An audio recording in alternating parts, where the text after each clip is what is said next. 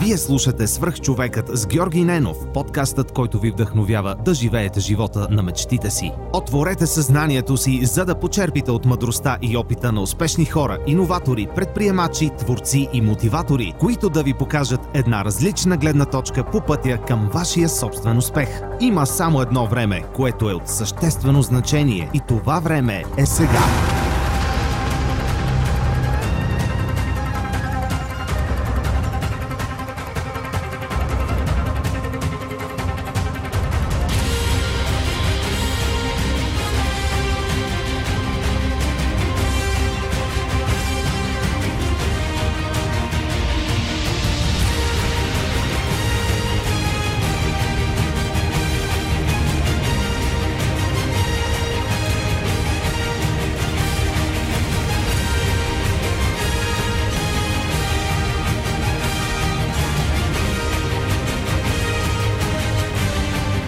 Здравейте! Вие слушате Свръх човекът, как да живеем живота на мечтите си. Аз съм Георги Ненов, а днес имам един много специален гост. И това е моят приятел Юли Тонкин. Илка, здрасти! Здрасти, как е? Супер, супер! Много се радвам, че си мой гост. Моля те, преди да започна аз да разказвам кой си ти, представи се, моля те, на хората, които слушат този епизод. Благодаря, че ме покани, благодаря, че ми даде възможност да участвам в този чудесен подкаст. Разбрах, че вече доста интересни хора са били, така че за мен е чест да участвам в това, което правиш. Това, което правиш е много готино. За мен мога да кажа много неща, както всеки човек би казал за себе си много неща. Това, което може би малко хора знаят, че аз всъщност съм едно пораснало дете. Аз все още съм си дете. Според мен съм някъде на 9 години и половина. Това, което правя аз в момента, занимавам се с а, най-големите събития за личностно развитие в България. Аз а, не само ги не само съм водещ от тях, но аз съм и създател на не семинарът, най-голямото събитие за личностно развитие в България. Това е моята мисия, това е моят бизнес в момента, който развивам, защото а, това за мен е и мисия, и бизнес. Също така съм предприемач, инвеститор, правя още хиляди други неща. Да, все още играя и на компютърни игри, така че има много какво да говорим. Страхотно. А, повечето неща аз ги знам, но е много важно, когато човек сам представя себе си и разказва за своята мисия, за своите цели, мечти, за своите бизнеси, защото това са, както много от предприемачите казват, these are my babies. А, и мисля, че наистина всеки от, всеки от нашите проекти има своя собствен живот, така да се каже, който ние помагаме да, да се развива и да се раз, развива все по-бързо и все по, повече в посоката, в която ние искаме. А, едно нещо, което не съм споделял до сега е как се роди идеята за свръхчовекът, как да живеем живота на мечтите си. И това беше на едно от твоите събития, едно безплатно събитие в Софтуни, където ти разказваше на хората как могат да превърнат своята мечта в принтер за пари. Да. И упражнението, което провокира тази, тази моя мисъл, първоначално идея, беше ти ни помоли да, да станем и да споделим своята мечта с хората около нас. И тогава аз няма да забравя как отидох до едно момче, даже ние се продължаваме да поддържаме контакт с него, макар и а, само във Фейсбук, и му казах, че моята мечта е да вдъхновявам и мотивирам хората и последствие тези думи така оттекнаха към мен самия и си дадох сметка, че наистина това е което искам да правя. Да. И благодаря ти. Още веднъж ти благодаря. Сега и така пред слушателите споделям как ми е дошла идеята за семинара, за, извинявам се, за подкаста, на един твой семинар, мечтата ми е принтер за пари. Може скоро и семинар да направиш по подкаста. Да, но идеята е да бъде подкаст преди да. всичко. А, отделно съм бил на, за не, на не човекът, който беше твое събитие през миналия май или април, да, ако не се лъжа. Да. Беше фантастично. Ам, ще се радвам, ако може да се върнем към него и да разкажем горе-долу какво представляваше. Може да разкажем и за бъдещите ти събития. И още един ам, такъв твой семинар, кратък в Софтуни пак за комуникацията. Беше ми много интересно, дори няколко от моите приятели присъстваха, много бяха впечатлени и се радвам, че успях да ги запозная с човек като теб, който наистина мога да кажа с ръка на сърцето, че води чрез примера си и вдъхновява истински хората около себе си. Трябваше да минат доста епизоди. До момента са над мисля, че, са 5, мисля, че това е 15 или 16 епизод, за да имам възможността да говоря с теб, но за мен това е може би нещо като епизод номер едно. така че благодаря ти, благодаря ти за вдъхновението, човек. И аз ти благодаря. Първо много се радвам, че си действал, защото а, много хора им се искат да направят някакви неща, но все ги отлагат, все не намират време, все се чудят какво оправдание да си намерят и така нататък. Това е чудесно, че си се задействал, защото това е огромната разлика между хората, които са само мечтатели и хората, които манифестират мечтите си в а, реалния свят. Така че много се радвам, че си действал и те поздравявам за това нещо. А, още повече се радвам, че аз съм бил това малко камъче по пътя, което те е накарало да си кажеш, а, чакай малко е, може би надясно ще е по-готино. А, това, което това, което е най-важно е действието. Определено това, което е най-важно действието, за това, именно заради това за мен е много важен личният пример, защото съм се нагледал на всякакви семинари, обучения, където а, хора, които са с 40 кг отгоре, говорят а, как да отслабнем, а, или пък а, хора, които нямат а, собствен бизнес, как да изградим бизнес, или хора, които нямат никакви пари, как да имаме повече пари и така нататък. За мен изключително важен, или пък хора, които не са тренирали никога през живота си, нали, говорят как да тренираме. За мен е много важен личния пример и според мен това е нещото, което изключително много отличава отличава хората един от друг. И според мен, ако човек води с личен пример, не е толкова задължително да говори толкова много, защото хората просто изключително много се впечатляват от личния пример. Много от моите идоли всъщност са ме водили само чрез нещата, които са направили, не с нещата, които са говорили. Относно събитието, не човекът беше събитие изцяло посветено на комуникацията. Комуникацията едно на едно и комуникацията от сцената с публиката. След това събитие направих и уркшопи за говорене пред хора. Направих най-големите уркшопи за говорене пред хора в България. Така се оказа всъщност. А... Колко души имаше? Ами имаше 30 участника, които говориха пред осигурена публика от 100 човека. Тоест, 100 човека гледат и слушат, нали са в залата, това е двудневно обучение и 30 участника, един след друг, говорят от сцената, като те имаха различни задачи, различни неща, които трябваше да постигат. Беше много интересно. Комуникацията е един от най-важните елементи. Ако под някаква форма си имаш взимане-даване с други човешки същества, е добре да разбереш нали, какво, какво се случва в комуникацията. А, за събитията много мога, да, много мога да говоря, защото това е, а, както ти сам спомена, това са моите бебчета.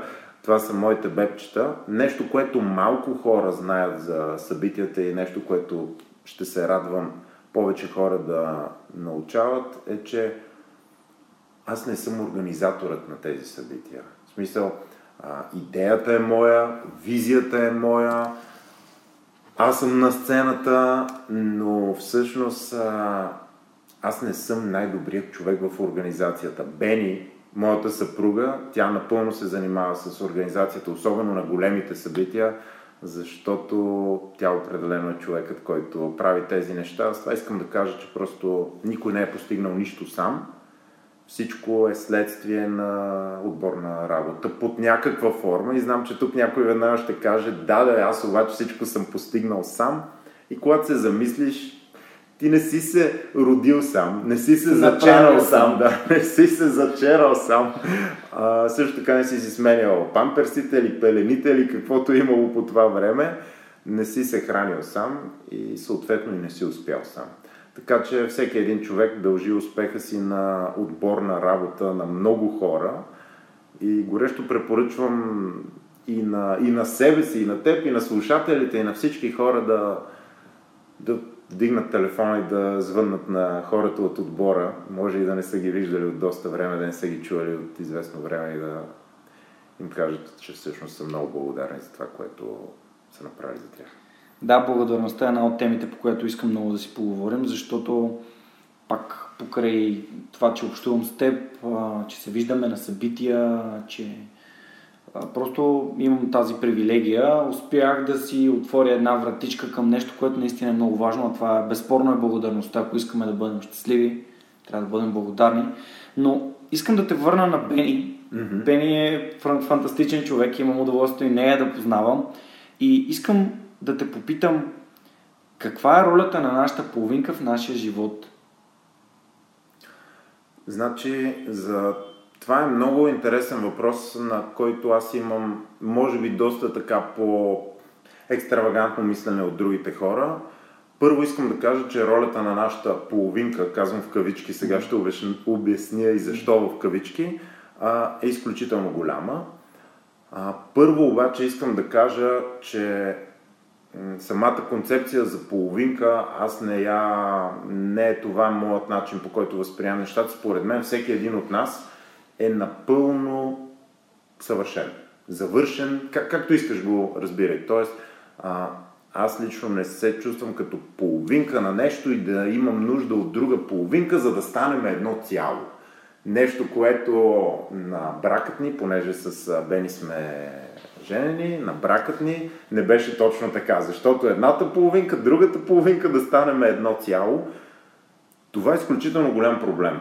А, този начин на мислене, според мен, е изключително голям проблем, защото какво прави една половинка? Една половинка си е половинка. Една половинка си е половинка и тя цял живот търси другата си половинка. И това с половинките е едно такова много... едно мъчение. Едно мъчение за мен. А, за мен е много важно да знам и другите хора да знаят, че всеки един от нас е напълно завършен индивид. Ти можеш, аз мога, всички ние можем да живеем без другата ни половинка и ние не трябва да се чувстваме половин човек. Независимо дали имаме половинка или нямаме половинка, тук директно печеля всички хора, които нямат гаджета. Такъв, yes, най-после, най-после.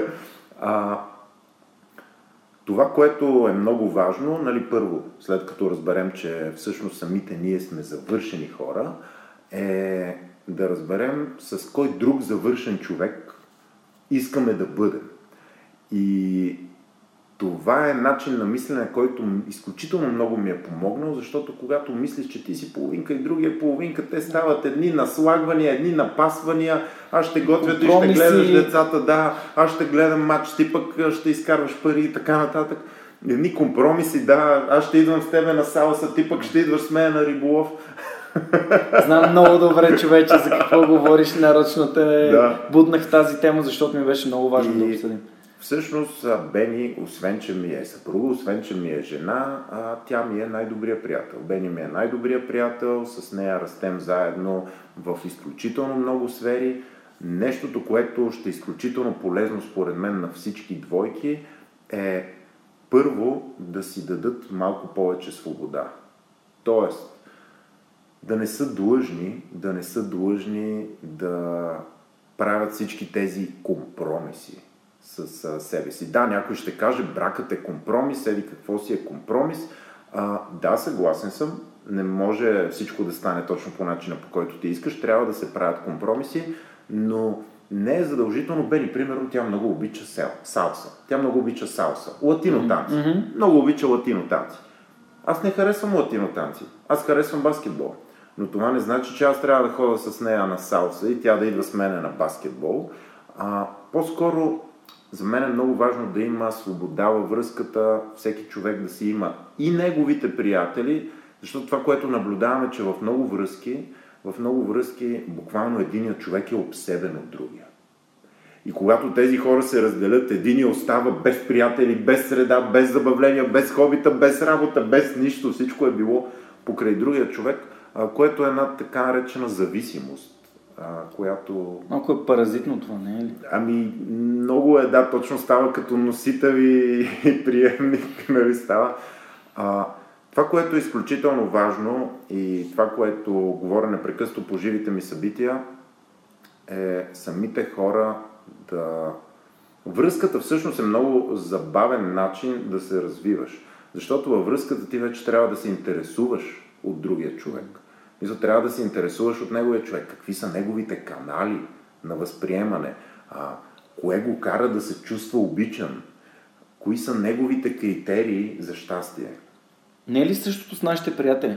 Абсолютно също. Само, че не се замисляме за това. Абсолютно същото е. А, просто не спим с... А, Да, не спим с приятелите обичаме ги по един друг начин. Не, аз го казвам, защото да. ако, примерно, ние сме най-добри приятели и общуваме всеки ден, аз знам ти какво харесваш, примерно, ако видя нещо в някой магазин, което би ти харесало и аз те познавам, защото сме отраснали заедно и сме играли баскетбол заедно и сме тренирали в фитнеса заедно и сме играли компютърни игри заедно и като видя някакъв потник на Джордан, който знам, че супер много му се кефиш и веднага ще го купя. А защо не го правим за приятелките си? Защо не го правим за половинките си, когато знаем, че нещо е за него? Просто когато се интересуваме от него, знаем какво му харесва.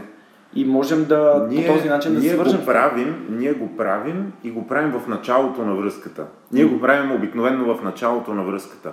А, хората възприемаме света около нас благодарение на петте ни сетива. Това са нашите пет канала за възприятие. Петте ни сетива. Визуално, очите, аудиално, ушите, кинестетично, докосване, вкус и обоняние. Вкусът и обонянието леко ги дърпаме на страна и ние приемаме света около нас директно чрез тези три канала. Визуален, чрез очите ни, аудиален, ушите, ти, ушите ни и кинестетичен, нашият допир. А, това, което, това, което се случва е, че в началото на връзката ние така да се каже задоволяваме всички канали на нашият партньор. Това как звучи, задоволяваме всички канали. Но ме разбрахте за какво Да, става абсолютно да. В началото на връзката ние а, правим комплименти за външния вид, за визията, водим, водим а, жена ни на различни места, купуваме и подаръци, казваме, това всичко е във визуалното, казваме и комплименти, говорим и а, казваме и, че я обичаме. Всички тези аудиални неща, които я карат да се чувства обичана, също така докосваме я. Прегръщаме. Да, прегръщаме нея, както след няколко години. Такова, а! А, това, което се случва е, че в началото на връзката ние изпълняваме всички тези ритуали а, на любовта. И лека по лека ние обаче започваме да ги пренебрегваме, мислейки си, че тя знае, че я обичаме. А, вече няма да я вода на заведение и да й подарявам роза, нещо, което е напълно в визуалният канал, защото тя знае, Тя го е че я обичам. Да. А, няма, няма нужда да й го показвам, защото тя го знае. Няма нужда вече всеки ден да й казвам, че я обичам или непрекъснато да й пращам SMS или в. Facebook или сърчица или такива, защото тя знае. Тя вече се сеща. Ами, познай какво. Не се сеща. Тя не се сеща. А, както и ние не се сещаме. В началото на връзката ние използваме всички тези възможности и за това в началото на връзката, когато се влюбим в някой, ние непрекъснато говорим даже на други хора. Колко е прекрасна, ама ти не разбираш. Тя, тя освен, че е много готина на външен вид, тя е невероятен пич, разбираме. А тя и тя тренира, приятелките са и супер готини. И какво става след една, две, три, четири, пет седмици? Става вече, ами не знам, чуда се, ами тя всъщност не се оказа то, тя си има свои проблеми, тя и вече започваме да се фокусираме върху негативните неща, с които връзката ни прераства в нещо, което не искаме да бъде и къде търсим разрешението? Нова връзка. Или пък оставаме във връзка, която не ни задоволява напълно. Да, да, или търсим нова връзка. Не разбирайки, че в новата връзка ние носим, неща. ние носим със себе си един напълно завършен, цялостен човек. Това сме самите ние. И всичко започва от начало. Същото го правим не само във връзките ни, а, с а, жена ни или с приятелите, също го правим и с а, работата ни. Ако, ако не сме доволни от професията, която имаме в момента, тотално ако не сме доволни, отивайки на ново място, на ново място, примерно ако до сега сме били хлебар И сега от хлебар станаме бояджия и вече не искаме да сме хлебар, защото прекалено много се работи, прекалено много сме прави и заплатата не е толкова добра. А, същите неща се прерастват, когато станеш бояджия или когато затова някои хора казват, че първия милион е най-трудния и казват, значи директно ще започна втория. Между другото, много откликва в мен, когато ти разказа историята за това как не сме половинки, сме едно цяло, ние сами за себе си. И за това, че всъщност ние трябва да сме самодостатъчни. Така. Би било хубаво за всеки да приема себе си за абсолютно ам, самодостатъчен от гледна точка на това, че ти можеш да си щастлив сам, с себе си, с работата, която имаш, с а, здравословния живот, който а, живееш, с книгите, които четеш, всичко, което правиш, ти го правиш за себе си, ти не го правиш за някой друг. И във връзката, просто когато намериш човек, който разсъждава по сходния начин, е много, по, много по-различно. Това, което е изключително интересно във връзката е, че ако иска човек да има невероятна връзка, която да продължава с години, а, аз с Бени ние имаме връзка от 10 години вече и ние, ние сме заедно всеки ден. Ние всеки ден сме заедно. А, някой тук би казал, как издържате? А, за, да се случи, за да се случи това нещо, всъщност трябва да поставиш неговите нужди, неговите интереси, те да са основният приоритет на твоят интерес. Това не звучи, това може да прозвучи на пръв поглед, на първо чуване, това може да прозвучи като някакво задължение, но е очудващо да се разбере как само 10 минути или 15 минути на ден истински интерес към този човек. Какви са неговите нужди, от какво, кое го кара да се чувства обичан. А, това е нещото, което развива връзката изключително много и нещо, което развива също така връзката изключително много е да се задоволяват тези нужди на човека. Понякога ще се очудиш колко само едно докосване, само едно специфично докосване може да даде на този човек повече обич, отколкото всички думи на света. Mm-hmm. Само една дума може да му даде повече от цялото прегръщане, целият секс. Mm-hmm. Стига да си се поинтересувал и да знаеш коя е тази дума, кое е точно специфично това докосване и да. така. Знаеш ли коя е думата, която нахлува в съзнанието ми, докато разказваше, докато разказваше всички тези неща? Кажи. Внимание. Внимание, да. От известно време насам много се чудя за тази сентенция. Даже предварителния разговор си говорихме за Луис Хаус и един от най-любимия ми подкаст, най-любимия ми епизод. А, той разказва за първата му среща с Тони Робинс mm-hmm. и как са седяли един до друг и разказва как Тони Робинс е бил present, т.е. той е бил в точно настоящия момент, както сме аз тук с теб сега, да. говорим, но се намираме тук, не блуждаем някъде. Mm-hmm.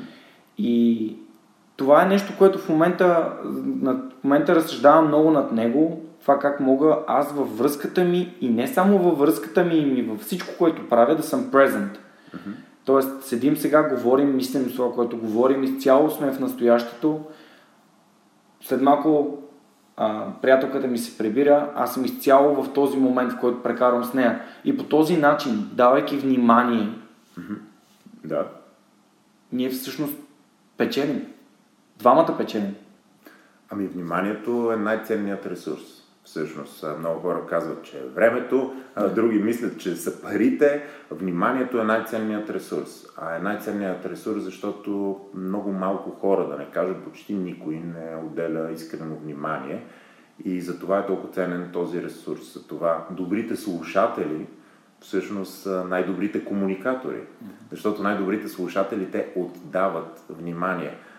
По темата за вниманието и за настоящето, горещо препоръчвам няколко книги, които напълно промениха живота ми.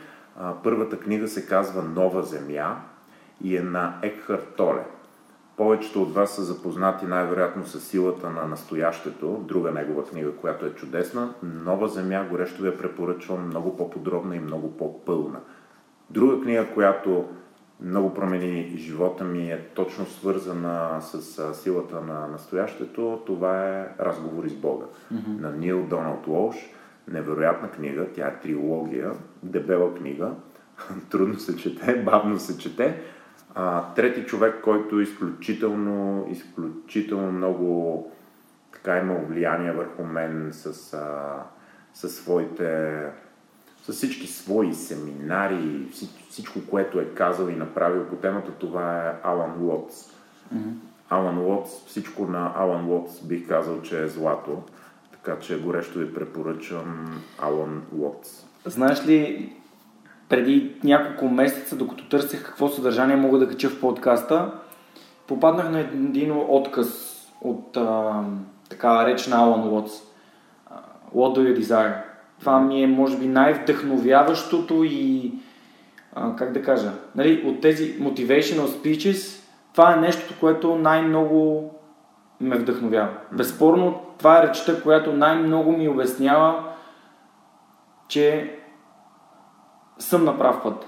Защо? Между другото, речта има в моя SoundCloud канал, може да влезете, просто съм я репостнал, а може би ще е хубаво и да отрежа и да я има просто в, в моя канал, защото там той казва, че абсурд, начинът по който живеем е абсурден. Нали? Опитваме се да направим някаква промяна, правейки едно и също и караме децата ни да правят същото след нас и съответно то е един такъв а, затворен кръг, който никога няма да, никога няма да се скъса. И той обяснява, че хората си мислят, че не могат да изкарват пари от това да са писатели, поети, художници. И това е абсурдно и не, не е това целта на живота. Да не следваш собствената си мечта. И е фантастичен. Наистина, като се има предвид кога ги е говорил тези неща, кога е живял, това са принципи, които до ден днешен не са се променили се и толкова. И като гледам хората около мен, когато седнем да обядваме или когато излезем с приятели или дори с роднините ми и те си извадят телефоните на масата и аз си казвам, Боже, нали, как те ще разберат, че трябва да правят това, което обичат да правят, като се промиват непрекъснато и като не са тук сега и не общуват с мен по начина, по който ние двамата общуваме. В момента. Да. Много яко. Ако има други книги, Кажи ми, аз съм се подготвил ами... тук и даже въпрос за коя книгата, която ти е направила най-силно впечатление. Най-силно впечатление е книгата, между другото вече имам любима книга. Вече имам любима Кажи книга. Ми. А, любимата книга е книга, за която всъщност не се бях замислял, че това е най-важната книга. И това е всъщност речникът. Кой е речник? Речникът. Какъв? Речникът. Речникът. Речник. Да, речникът българският речник. Когато се замисля, наистина това е най-силната книга. Защо? Защото всички сме чували всички тези а, поговорки, език кости няма, но кости троши, казана дума хвърлен камък. Думите имат огромна сила. Думите имат сила да променят животи, съдби, цели народи, цялата Земя, цялата планета. Думите имат сила да променят планетата, космоса, всичко.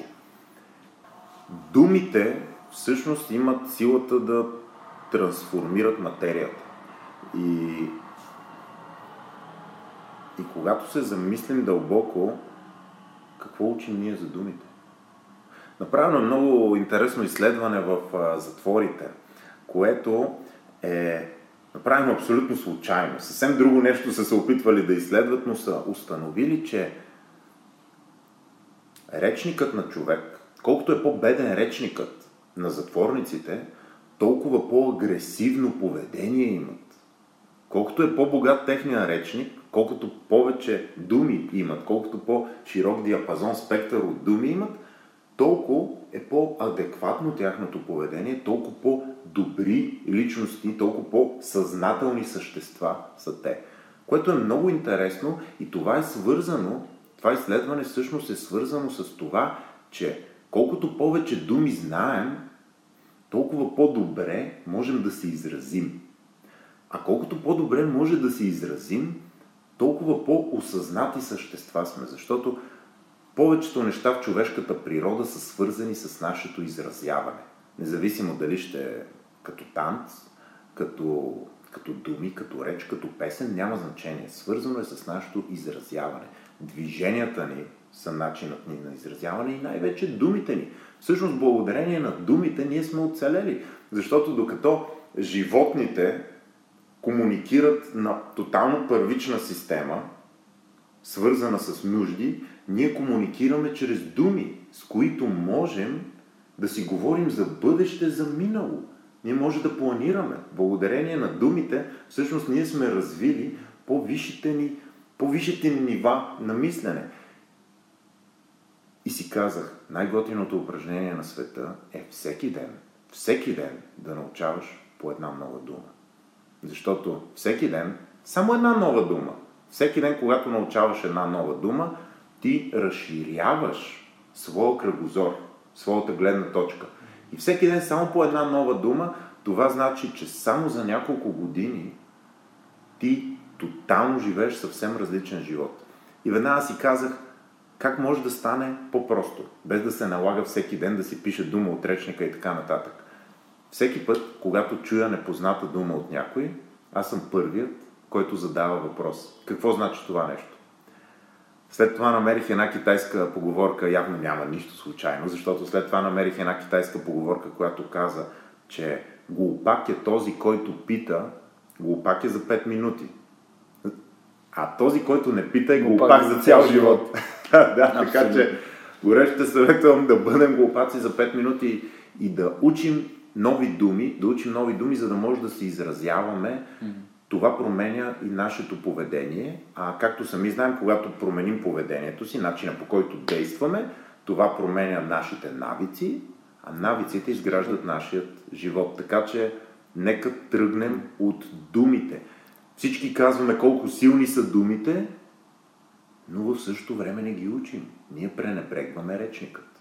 Така че речникът е моята любима книга. Много готино. Имам още едно такова, една мъдрост, mm-hmm.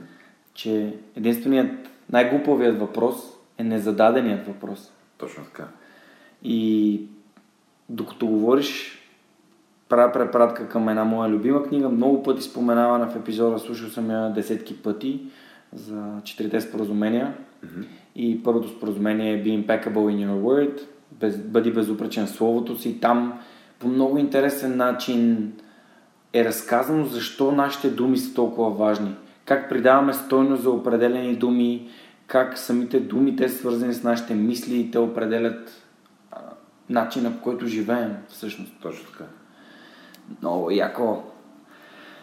Добре, имаш ли, като почнахме с книгите и с мъдростите, имаш ли любим цитат? Има ли нещо, което може да наречеш любим цитат? Любим цитат? Ами, много са. Имам много любими цитати. А, един от любимите ми цитати е на Джо Роган, който аз него лично го знам, той беше, няма значение всъщност какъв е, но цитата е следният. Цитата е свързан с това да не се взимаме много насериозно и цитатът гласи нещо, беше нещо от рода на а, не се взима и по-добре не се взимаш много насериозно, защото не трябва да забравяме, че ние всъщност сме интелигентни маймуни, летящи на органичен космически кораб из космоса или нещо такова. Така че този цитат много, много ми помага в моменти, в които залогът е голям, в такива моменти да не се взима много насериозно, защото когато се вземе много насериозно, а, тогава всъщност спираме да черпим истинска сила mm-hmm. от, а, както искаш го наречи, от сорса, от етъра, от Бог, от Вселената. А, когато се вземе много насериозно за някакво наше начинание, тогава идва страхът, тогава идват проблемите, тогава идват притесненията, тогава идва неувереността. Доста по-лесно и по-просто и по-щастливо, по-удовлетворено и по-хубаво се живее, когато Ние даваме всичко от себе си. Това не значи да не даваш всичко от себе си. Ние даваме всичко от себе си, обаче не се взимаме много на сериозно.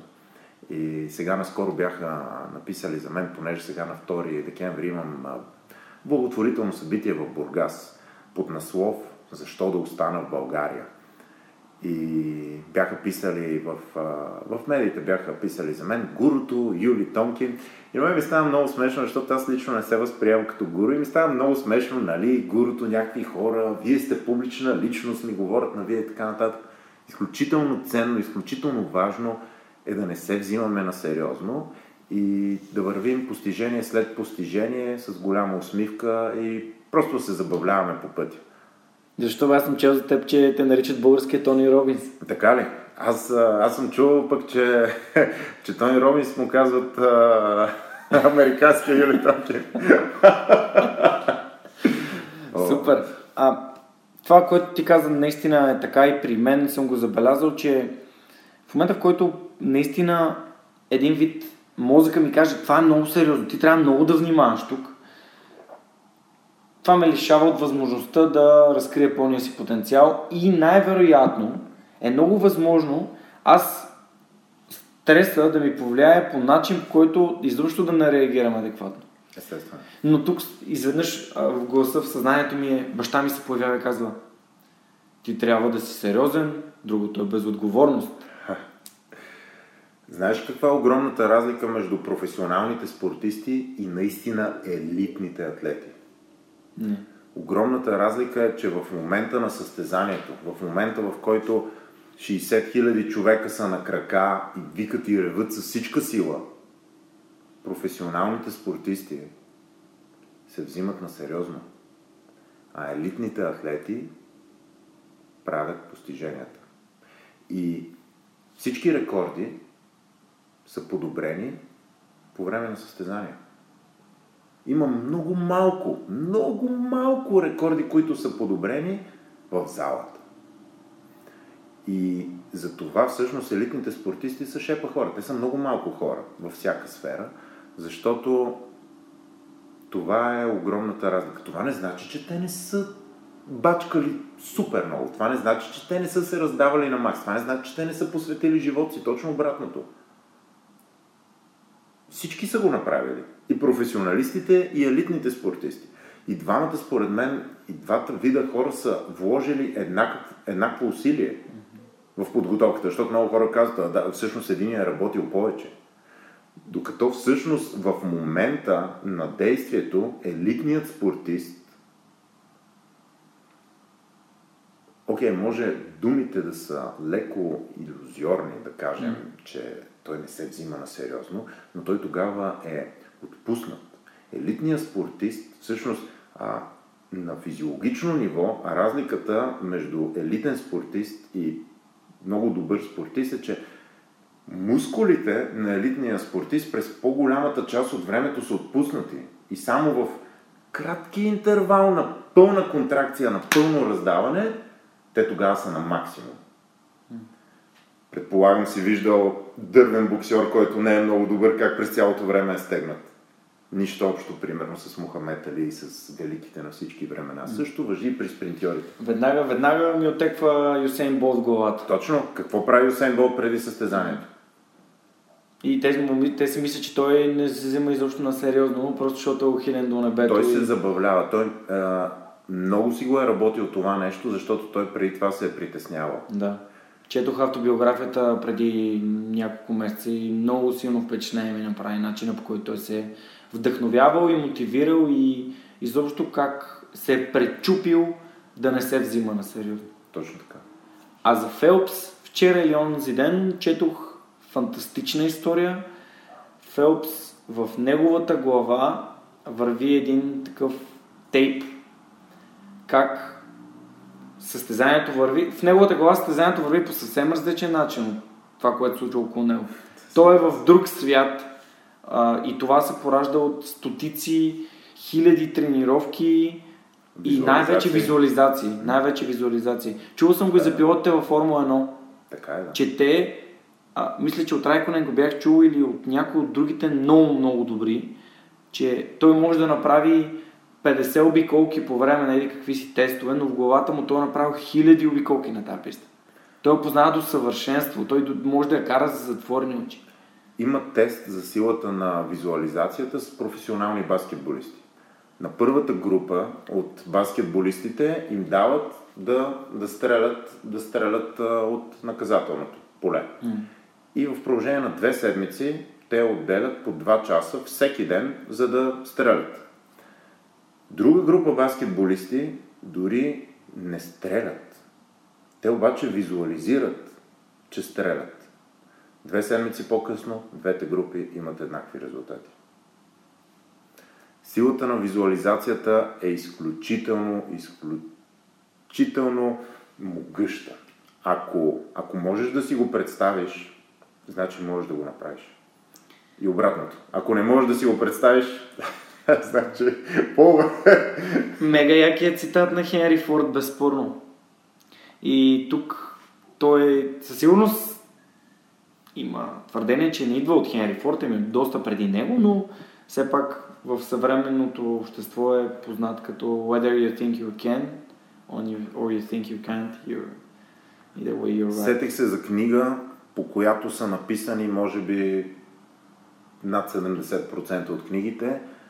Книжката е 20 странички и в нея пише абсолютно всичко, което може някога да ни интересува за живота, за след живота, за преди живота, за Вселената и абсолютно всичко. Книгата е на 2500 години от Лао Цзъ. Казва се Пътят. Пътят. Тао Де Чинг. Пътят. Има я и на български. Може да си я, като напишете Пътят, Лао Цзъ, даже я има безплатно, може да си я четете на PDF, 20 странички в стихотворна форма, в която човекът си описва абсолютно всичко и то от преди 2500 години. Mm-hmm. Така че всичко е измислено много отдавна. Аз четох The Art of War. Mm-hmm, да. И беше впечатляващо как наистина хора преди хиляди години са можели да разсъждават толкова адекватно. И тези принципи наистина са приложими са и до ден днешен, приложими са не само в а, войната, дори в спорта, приложими са в живота. Те не само са приложими, ами най-добрите света ги използват за да постигат резултати?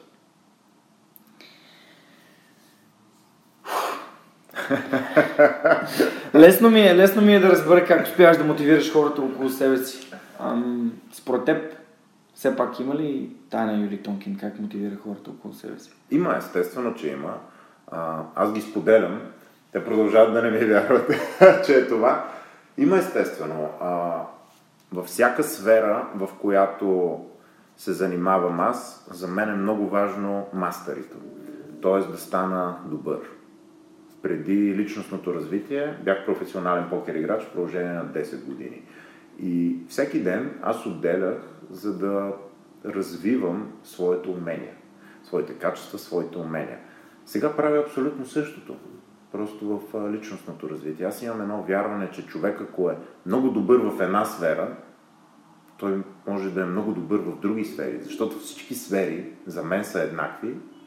Единствената разлика е графиката.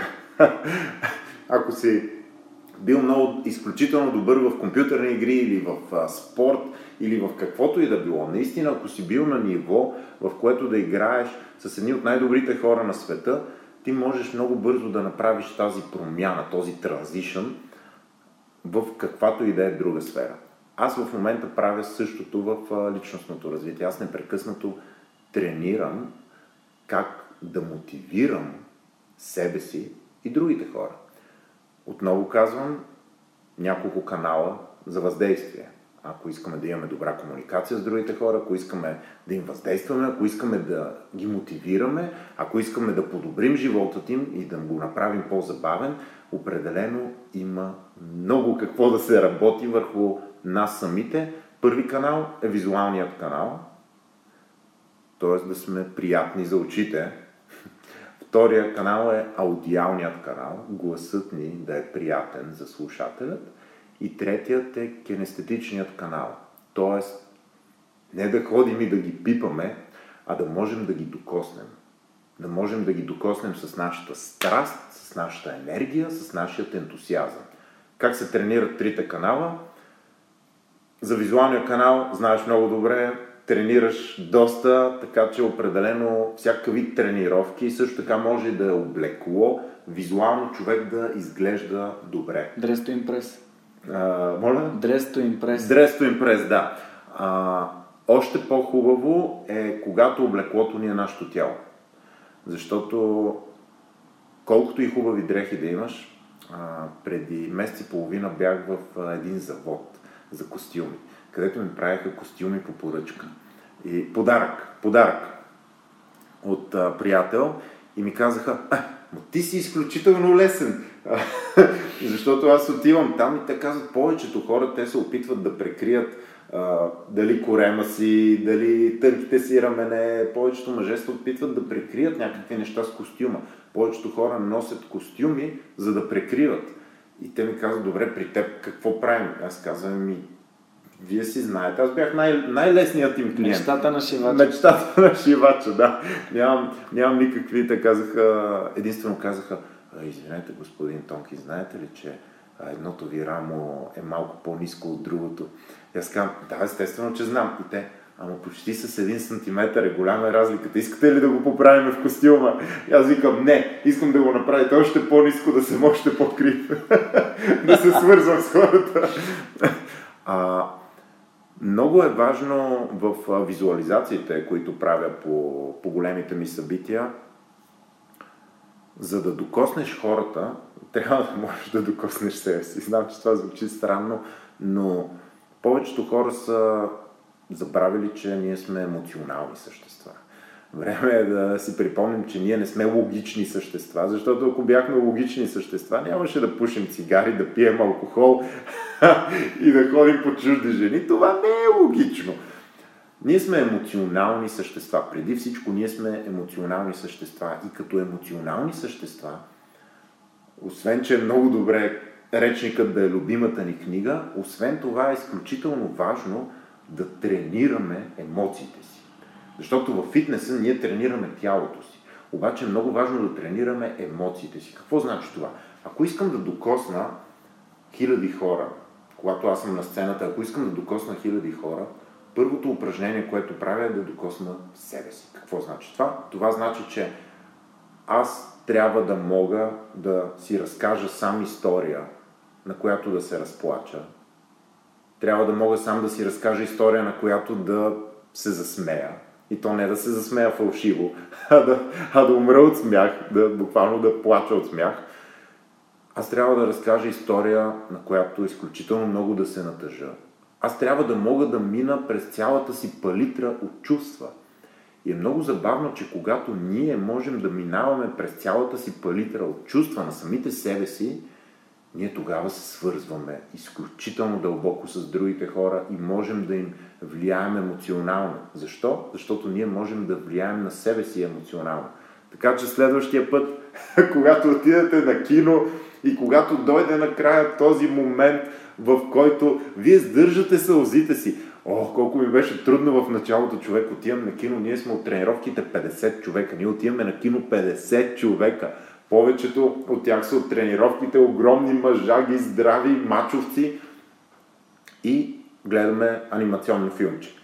И аз на края на анимациите винаги ми е много... Абе, плаче ми се на края на анимациите и до мене седат всички здрави мъжаги.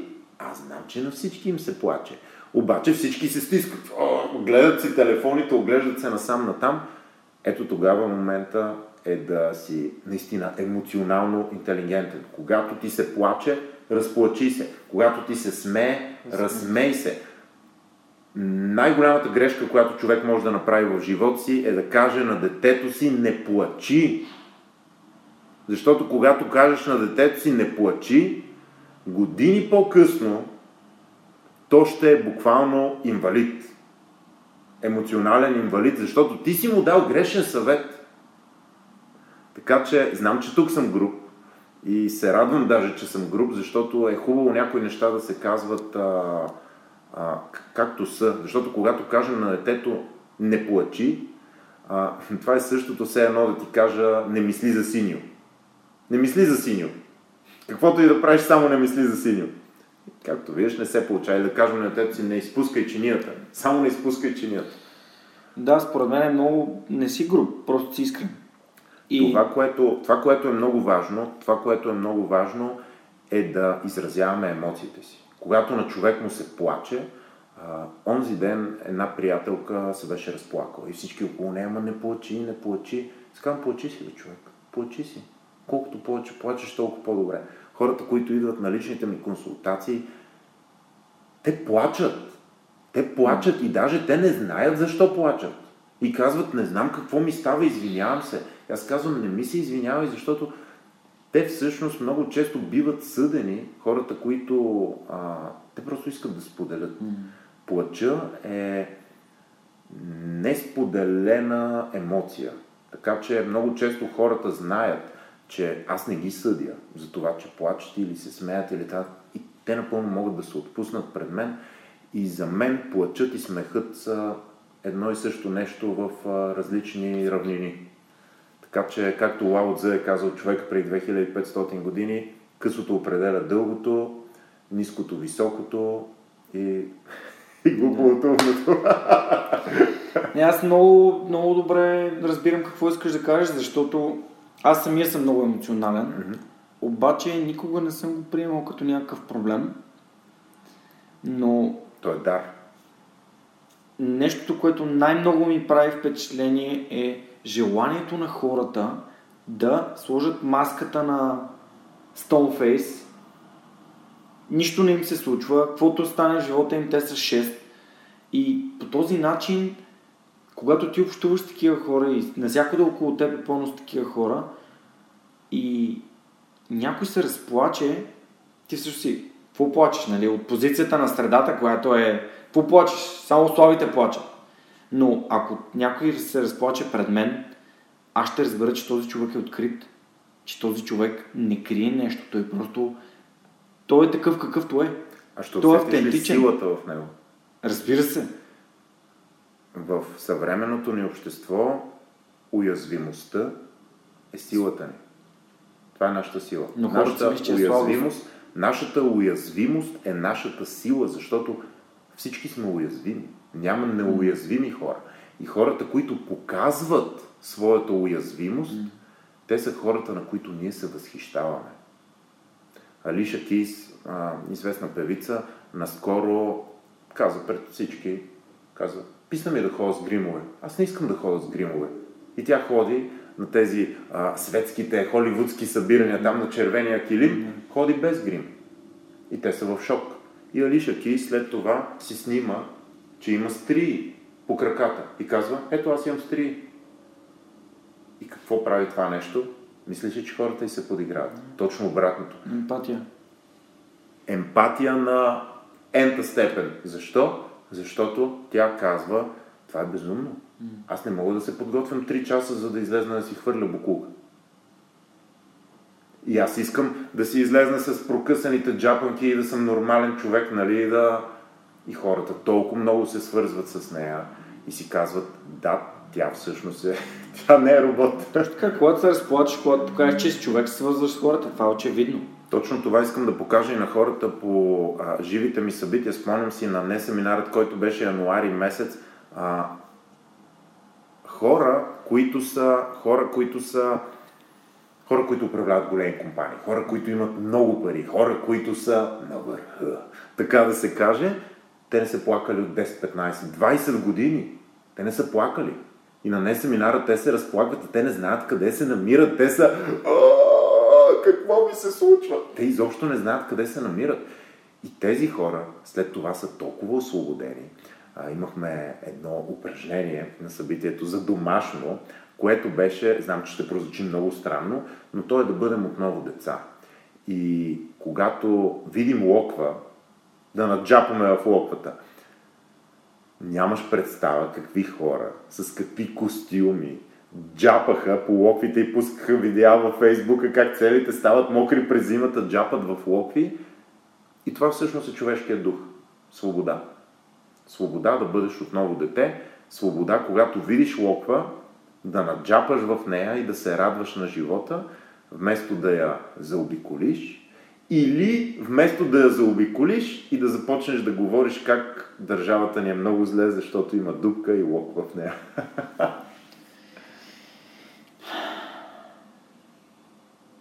Замисли ли се? да, искам. Говорихме си преди за, за това, че даваме пример и по този начин можем да нали, вдъхновим и мотивираме други хора. И от някой епизода насам задам този въпрос нали, по цитата на Ганди Бъди промяната в света, която искаш да видиш. Ти, ако знаеш, че това нещо ще бъде изпълнено, ако приложиш нещо в своето действие или какво би направил, ако знаеш, че след един месец всички хора на, на света ще го правят това? Какво бих направил, да. ако знам? Да, ако знаеш, че един месец ще го правиш всеки ден и оттам нататък всички хора по целия свят просто ще, наистина ще бъдеш промяната. А, ще дам пример. Моят приятел каза, че по цял ден ще се усмихва, защото това би било един прекрасен начин света да бъде едно по-хубаво. Аз бих се смял. Аз бих се смял. М, Смисъл, аз бих се смял, най-вече бих се смял на себе си. Най-вече бих се смял на себе си. Самоиронизираш ли? Това, аз изключително много се самоиронизирам. А, рядко използвам думата, защото ми е трудно за произнасяне, но изключително често го правя.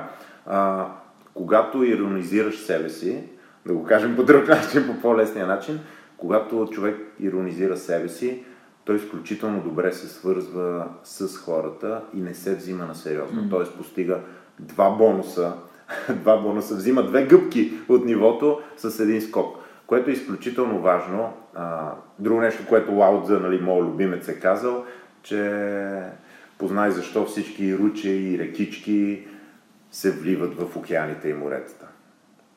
Защото океаните и моретата просто са под тях.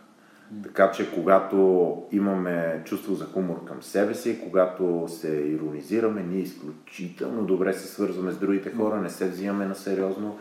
И това което, това, което мисля е, че всъщност ако трябва да съм честен, не бих искал целият свят да е като мен а, тогава ще, да е много скучно. Ще, ще да е много скучно. Аз не, не много... като те, просто да, да има повече от това в света. Нещо, което му липсва, може би, или нещо, което а, хората са забравили. Аз, примерно, веднага бих ти дал пример, че аз лично много силно вярвам в себе си. Mm-hmm. Имам такова, другите го наричат а, напомпано самочувствие. Да. Изобщо не го определям по този начин за себе си. Аз mm-hmm. знам какво мога и вярвам, че го мога. Mm-hmm. И това е една от философите, които следвам, че ако не вярваш на себе си, как очакваш някой друг да ти повярва? Каквото и да правиш. Аз имам едно и вярване... това е нещо, което бих прокламирал. Хората да вярват в себе си. Аз имам едно вярване, че светът не случайно е такъв какъвто е. И моето вярване се свежда до това, че всичко, което се случва е за мое добро. И аз ще разбера защо. Това е моето вярване. Че всичко, което се случва е за мое добро. Аз мисля, че светът е чудесен и много хора ще кажат, а, това е защото а, живееш в такава среда или... Според мен всяко едно нещо, което се случва, си има някаква причина. А, според мен светът не трябва да бъде поправен. Той не е развален. Той не случайно е такъв. Той е такъв, за да ни служи по някакъв начин. Не казвам, че знам точно какъв, но казвам, че всичко, което има в света, защото в света има глад, има убийства, има нещастие, има болка, има всички тези, както хората наричат, отрицателни неща. Но без тях всъщност няма да има и положителните, защото ако няма болка, няма прогрес. Какво случва по време на тренировка? По време на тренировка всъщност нашият мускул се разкъсва. Той не само има болка, ами има буквално регрес. Ние ние разкъсваме мускулна тъкан. Ние буквално нараняваме нашата тъкан. За да израсне по-голямо. За да израсне. И много е добре да имаме, една, имаме едно такова вярване, че ние сме в материалния свят, за да си играем. Това е моето вярване. Ние сме в материалния свят, за да си играем, защото в нематериалния свят а, е прекалено лесно. В материалния свят просто има, има игра, има съпротивление. има съпротивление. И независимо под каква форма е съпротивлението, дали ще е а, штангата или дали ще е а, новата възможност за работа или, или дали ще е този подкаст да стигне до милиони хора. Каквото и да е съпротивлението, има заигравка с това съпротивление и в, в играта с това съпротивление ние всъщност ставаме по, по-силни. И това според мен е смисълът на материалния свят. Да си играем с, съпротивлението. Стигнахме до играта. Интересно ми е какво ще кажеш за нашия инструмент за игра, нашето тяло. Знам, че си човек, който много добре се грижи за тялото си, за физическата си форма, за... интересува се от това как да дишаш, как да диша човешкото тяло оптимално, как да се движиш оптимално, как да правиш много неща, които те развиват и как да се храниш оптимално. Моля те, сподели ми какво мислиш, как, как започна, как разбра, че това е много важно за теб. Това не винаги е било така. В миналото, въпреки че имах доста добри постижения в спорта, аз не се грижих добре за тялото си. Пиех по 4 литра кола на ден, което не знам дали си представят слушателите ни какво е две, две дволитровки кола на ден. Това сметнато в захар са 440 грама захар. Чиста. Бяла, чиста, чудесна, рафинирана захар, само от безалкохолните. Тук не броя пастичките и сухите пасти Балкан и вафли Споко, които хапвах всеки ден. А, тук говорим за само горе-долу съм приемал между 700 и 900 грама чиста захар всеки ден. Всеки ден в продължение на 15 години. В продължение на 15 години всеки ден почти по килограм захар. Всеки ден. Да, имах плочки, изглеждах много добре, бягах много бързо, играех много добре баскетбол, футбол и всякакви такива спортове, но аз не се грижих за тялото си. От няколко години насам отделям изключително огромна грижа за тялото си, не само чрез спортуване, ами чрез хранене, дишане, вода, всички а, добавки, почивка, а, всички, всички начини. Между другото, след а, 15 минути трябва да тръгвам, защото съм на сауна. Тоест, грижаш се за възстановяването. Изключително важно е да се грижим за тялото си, защото когато се замислим, то е много просто, даже, даже няма нужда толкова да се замисляме. Това е мястото, на което ще прекараме живота си, докато не умрем. Това е мястото. Това е мястото. Ако някой се чуди дали ще е в България или в Бангладеш, ти ще си в тялото си. А, то е носител. Да, това е носител, това ти е превозното средство. И аз обичам да казвам за тази метафора, че всъщност много от нас обичат спортни коли, лимузини, луксозни коли, скъпи коли. Тялото ни е носителят, който е за целият ни живот. И повечето хора се разкарват напред-назад в брички. И когато ти прекараш целия си живот в бричка, която се разпада, тя е, тя е ръждясала, изгнила, с пукани гуми. И хората казват, много е трудно. Да, нормално да е трудно, след като трябва да изминеш 8 милиона километра с бричка.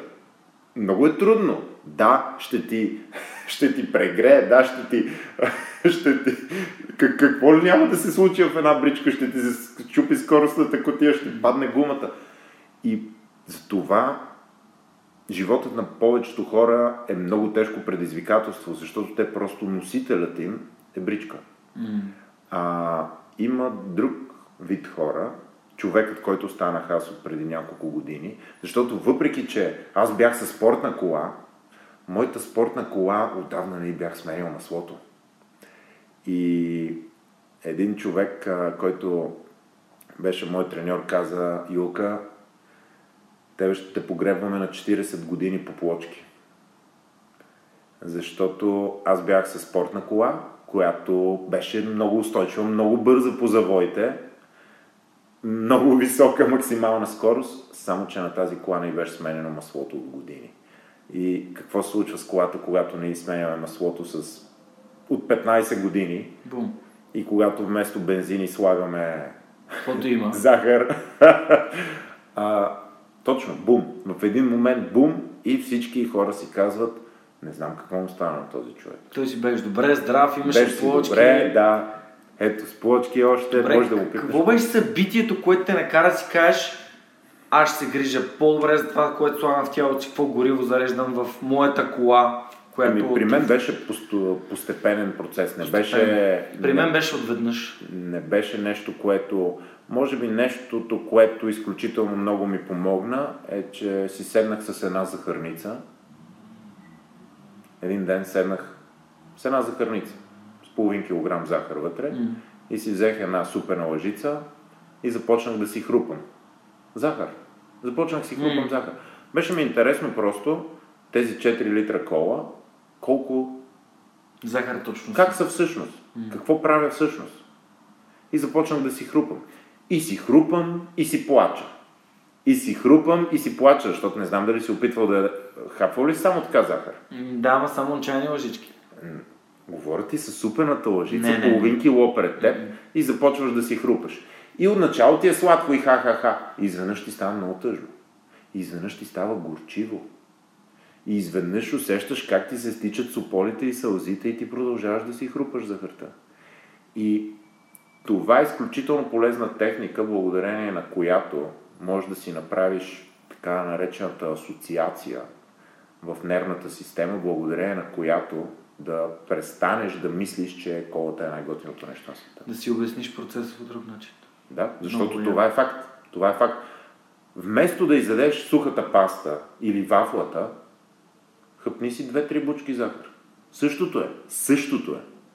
Вчера гледах един филм за захарта, точно това правеше човека. Вместо да изпие тази газирана напитка, 5 бучки захар. Вместо в 100 грама кола има 11 грама захар. В 100 грама, в 100 мл нести или студен чай има 9 грама захар. Обичам да казвам, че захарта е един вид наркотика на, Тя е. на Тя нашето е. общество. Тя е. И не разбирам, нали, връщайки се назад, се сещам колко много попара с захар съм изял в живота си. И сега осъзнавам колко безумно е да храниш бебето си с захар. Децата си да, да, да им слагаш захар. И не, не за друго, не, не, не е лошо. Въпросът е да знаеш защо и да знаеш какви неща следват. Промяната започва с личен пример. М. Така че когато започне човек да ги прави нещата, тогава Добре, Юка, Тогава ги- последния въпрос много ми е важен и Добре. можем за много бързо да кажем и за събитията, които ти предстоят, все пак за да запознаем слушателите.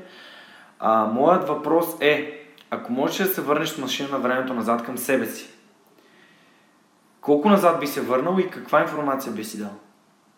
преди, преди си казвах, че ако можех да се върна да кажа на стария Юли всички тези неща, които сега съм знаел, щях да го направя. Това беше предишното ми вярване. Че бих се върнал и бих казал на предишния Юли какво да прави, как да го направи, кое е най-оптималното, коя е най-добрата тактика, най-добрата стратегия, най-добрия момент. Сега обаче разбирам, че всичко това е било с определена причина. Всяко едно нещо. Всеки един провал, всеки един неуспех, а повярвай, имало е хиляди, да не кажа милиони. Всяко едно нещо, което ми се е случвало, е било надграждане за момента, който се случва в момента. Всяко едно нещо, което ми се е случвало. Абсолютно всяко едно нещо, което ми се е случвало. Спомням си преди, аз бях един от най-добрите хора в това да затапва другите хора. Да, да говори зад гърба на другите хора, да бъде ужасният човек, сатаната, дяволът и така нататък. И много хора казват, о, това е ужасно, аз не мислих, че си такъв човек. Това толкова много ми помага. Толкова много ми помага в момента, когато съм на сцената и правя точно обратното. Когато откривам ресурсите на хората. Покерът. 10 години професионален покер играч. аз не само виждам и чувам човека, аз усещам целият човек, аз усещам къде са му местата, над които има нужда да, да се работи, местата, върху които вече е изключително добър. Защото 10 години покер, какво, какво според теб е покера? Покера, намираш слабото място на човека, намираш му раната и започваш да дълбаеш там, защото тази рана пуска много пари. Това е покера. Така че всяко едно нещо, което ни се е случило, всеки един провал, всеки един провал всъщност ми е дал толкова много, колкото и всеки един успех. Не бих променил наистина абсолютно нищо и ако имам машина на времето, бих я взривил. И бих го направил колкото се може по-бързо, за да не се изкуша да я използва. Добре, кажи за не семинара 2, най-голямото събитие за личностно развитие в България, което предстои. В момента организираме голямо събитие, не семинарът, той е само веднъж в годината, 14 януари. Този път ще сме 2500 човека. Такова събитие никога не е правено в България, не само от българи, ами и от чуждестранни лектори и гости. Събитието е в огромен мащаб. Това ще, аз го промотирам като рок концерт за личностно развитие, защото 2500 човека определено не е скучния семинар, в който си записваш и си научаваш някакви нови неща, докато заспиваш. Това е общо взето дискотека за личностно развитие. Това е мястото, на което ще се действа. Защото много хора знаят много неща, прочели са много книги, обаче не се действа. Не се действа. Там е мястото, на което ще се действа. Датата не е случайна, 14 януари, защото всъщност, кога поставяме огромни цели и огромни планове... Началото на годината. Точно така. Нова година. Нова година, вие, ние винаги си казваме от новата година спирам да пуша, спирам да пия. Спирам колата. Спирам колата, спирам захарта, започвам да спестявам, започвам да уча нови неща, започвам да спортувам, започвам всички тези работи. Две седмици по-късно, нещо, което съм установил, че статистиката никога не лъже. И е много трудно да избягаш от статистиката. Всички ние мислим, че можем да избягаме от статистиката, но не винаги това се случва. А 95% от всички тези мечти, обещания, цели, блянове, надежди, 95% от тях не се изпълняват. Само две седмици след това. 95%. Всички хора по време на нова година имат мечти. 95% от тях те не се осъществяват. И затова обичам да казвам, че най-богатото място на света е гробището. Там има най-много неосъществени идеи, нереализиран потенциал, несбъднати мечти. Гробището. Това е най-богатото място за неосъществен потенциал. Именно заради това не семинарът е на 14 януари. Това е втори шанс. Това е втори шанс към нашите мечти, към нашите обещания. Най-тежкото нещо е, че когато обещаеш нещо на себе си и не го изпълниш, това в какъв те превръща? Лузър. Да, лузър, лъжец. И тогава вече се нагърбваш с най-тежкото бреме. А това е бремето на съжалението. Mm. Защото дисциплината тежи грамове, има две болки в живота. Всъщност в живота има само две болки. Едната е болката от дисциплината, другата е няма как без болка. Неизбежно е. Съжалявам. Няма как. Има два типа болка. Единият е дисциплината, а другият е съжалението. Болката от дисциплината тежи грамове. И е болката, която горещо препоръчвам хората да приемат, да вземат. Защото няма друг избор. Другият избор е болката от съжалението. Цял живот. От, в краткосрочен план съжалението не боли толкова. Обаче то се натрупва. Дисциплината е за кратко, болката от дисциплината е за много кратко време и после цял живот си победител. Съжалението цял живот тежи. Много хора се самоубиват заради това нещо. Някъде бях чел една статия за това как са интервюирали хора, които са на смъртния си удар и те просто съжаляват за нещо, което не са направили. Точно така. Точно и така. Затова аз мисля, че е много важно, че действаме. Благодаря ти, че ми каза, че съм действащ.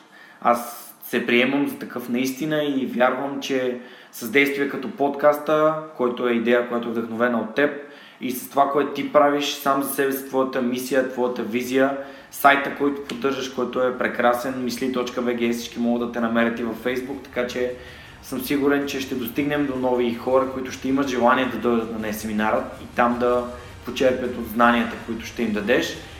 Много ти благодаря, че беше моя гост. Беше благодаря, за мен беше супер яко да бъдеш, а, да бъдеш при мен и да можем да един вид да започнем от начало този подкаст. А, пожелавам ти а, една много, много успешна 2017 с още повече хора и още повече събития. И нека заедно успеем да вдъхновим и мотивираме още повече хора да сбъдват мечтите си, а не да влязат в графата на съжаление. Благодаря ти, с мен беше чест да Чао, чао. чао.